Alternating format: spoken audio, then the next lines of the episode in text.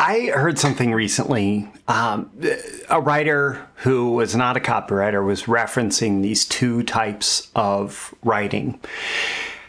And when I heard it, it just immediately stuck that this distinction was incredibly powerful. And I've shared it with a few other writers since then, and everyone absolutely agrees that this not only leads to better final draft writing, but also kind of upends the entire writing process in a very positive and powerful way that will lead you to write better, faster. Now, I'm specifically in this episode going to talk to you about how to write better sales copy faster and how to apply this as a copywriter. Because, well, I mean, for any writer uh, who is paid based on their output, and most writers are paid on some level based on their output, writing better, faster is going to lead to more income, and more success, all of that. Uh, with copywriters, it's doubly important because the more promotions you launch, the more sales letters, video sales letters, landing pages, whatever advertisements that you write, um, the better. Like the more output that you have, the more financially successful you tend to be as a writer. Um, so with that, let's dive into my notes here and let's talk about how to write better sales copy faster. Uh, first things first, I'm not telling you to churn out crap. In fact, if you do this, the the output, the, the quality of the output will only increase um, because it's an essential part, part of this two types of writing. Uh, so in a, as part of a testimonial, uh, kudos that he gave to me, Mark Ford said, "Good thinking is the essence of good nonfiction writing." And Mark Ford is well known Uh, under his pen name, Michael Masterson, for writing about marketing and business and copywriting. He's a partner in a billion dollar plus publishing company that largely drives revenue through copywriting. And so he knows a thing or two about good writing, good nonfiction writing, and good copywriting. And in generally, or in general, I one hundred percent agree with Mark. Uh, when you think better, you write better. When you think better, you write better. And so much of what I do and what I teach is focused on helping you think better about marketing, copywriting, all of that, uh, because I know that that makes you a better writer, a better copywriter, right? Um, but I think that this this does kind of set up a trap for you if you are if you're not paying attention, that you might focus so much on the thinking that your quantity of output goes down significantly. And that won't help you ultimately be um, more successful as a writer, because you don't want to get stuck in that thinking process. And in fact, what I'm going to teach you today shows you that you don't even have to think before you write. Now, that may seem a little bit silly, but it'll make sense here in just a second. So there's two types of writing. Which one do you want to do first? The, the, the two types of writing are writing to think and writing to share. Writing to think and writing to share. And this was the distinction that to me jumped out and screamed as like, hey, this is very, very powerful thinking. So when you are writing to think, the intention is not to share what you are writing. The intention is to just get ideas, to capture ideas, to capture thinking. And actually, as you're capturing thinking, what's happening is your brain is actively processing whatever it is that you're writing about, and it forces you to uh, to to clarify ideas. It forces you to bring together ideas. It forces you to uh, support your ideas with um, anything tangible that's going to work its way into the writing, right? And so you write to think.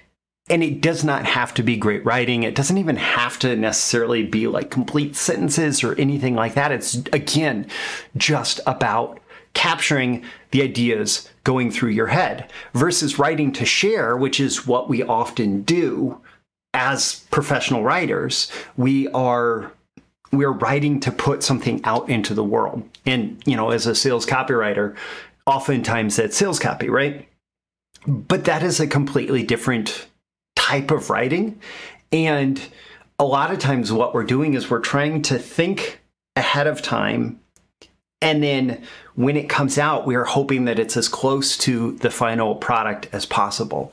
And that really actually, it forces you to do a lot of thinking in your head. It forces you to um, do what should be done on paper in your mind and try to hold on to it. And then when you're putting it on, on the page, it's, it's just a, a process that is slowed down by not having gone through the, the thinking process on paper first. Now, uh, quoting Earl Nightingale, founder of Nightingale Conant, ideas are slippery fish. They seem to have a particular knack of getting away from us. Because of this, the creative person always had a, pan, a pad and pencil handy. And uh, I will say, like, one of the most effective things that you can do uh, as someone who is a paid writer is to always be capturing ideas and capture them as quick as possible. Uh, you know, I have lots of great ideas, and many of them, if I forget to capture them, are gone forever. Um, and at this stage of the process, it's fine if the ideas you're capturing are bad, right? If you capture a fish that is not, you know, if you catch a fish that's not, uh, not so good to eat or not fully grown or whatever, right? You can throw it back. You can throw it back, right? Uh, the, the whole point is to capture it as quick as possible and to have it there on the page for you to make a decision uh, what to do about it. Now, you know, uh, profanity warning. There is a, a strong recommendation, and this is completely uh, correlated with what I'm talking about here with the two types of writing, uh, by professional writers to write a shitty first draft. And really, the whole idea of this is just to capture your thinking on paper, to get get all of your thinking out on paper. And like, I have a journal sitting next to me. I, I do this a lot. You you just want to you want to capture ideas as quick as possible.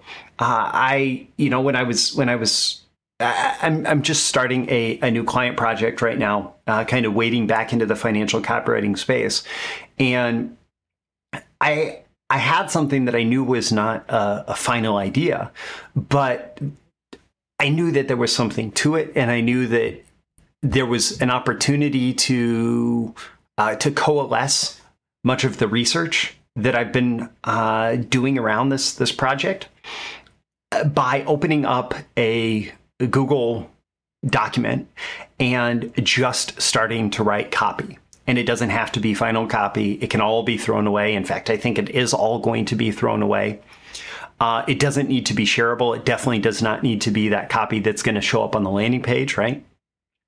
But the whole point is just to get some words on paper that I can react to, that I can say that's not good enough. Oh, that piece is great. That piece is really useful. I'm going to carry that over into the next iteration of the document. And actually, I've already created version two point oh of the document, and I'm twisting it around uh, using some of the thinking that went into the first document. And this next one might also be writing to think. I don't know. I don't know. But it's about getting that idea captured as much as possible.